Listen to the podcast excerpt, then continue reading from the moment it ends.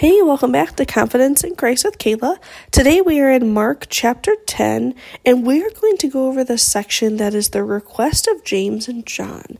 We're going to start in 35 today and go through 41, and then tomorrow we will finish it up. So let's dive into this little story.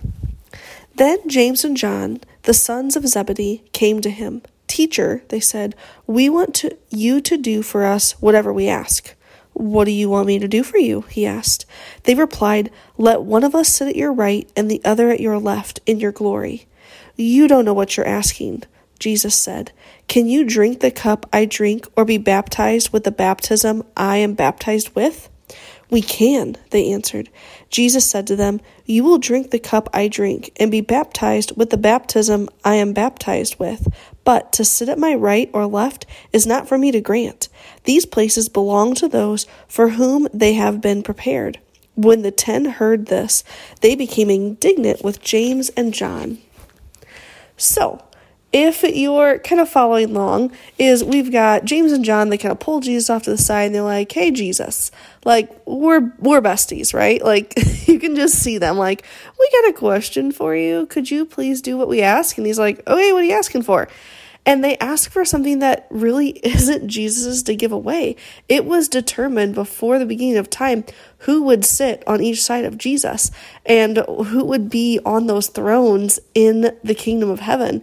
And they ask, like, that is that is gutsy, right? Like to come up to the guy that you know is the Son of Man, God Himself, and go, hey, uh, we're like the best. Could we sit on each side of you? Like, whoa, what kind of a request is that? And I love that Jesus, he knows everything. He knew what they were going to ask, but he let them ask it anyway because it was a great teaching moment. And he's just so loving and so considerate when he responds to them. I mean, he could have been like me and been like, uh, absolutely not. Like, do you have any idea what you're asking for? And he kind of says that, but he says it in such love. He's like, that's not mine to give away. Like, that has been prepared since the beginning of time on who is going to take those places. But their boldness has to be commended. To be able to come up to the King of Kings and ask for something so bold takes a lot of confidence, right? How confident are we when we approach the throne of God? Are we this confident? I mean, these men were walking with Jesus every single day. We are too, if we are in His Word and we are having a community with Him, just talking with Him and being in relationship with Him. We are walking with Jesus just like these men. Why can't we be this confident?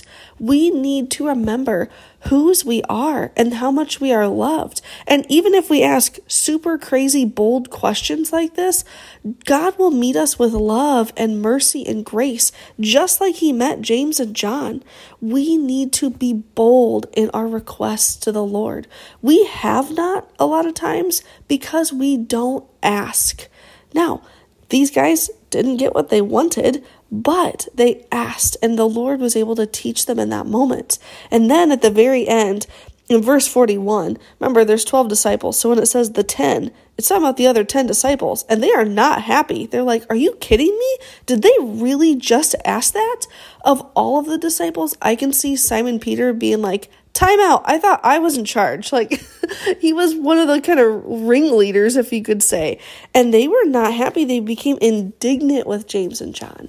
And tomorrow we're going to pick back up in verse 42 and then finish this out and see what Jesus' reply was to the other 10 disciples and also the two that had asked. So come back tomorrow and let's find out how the story ends.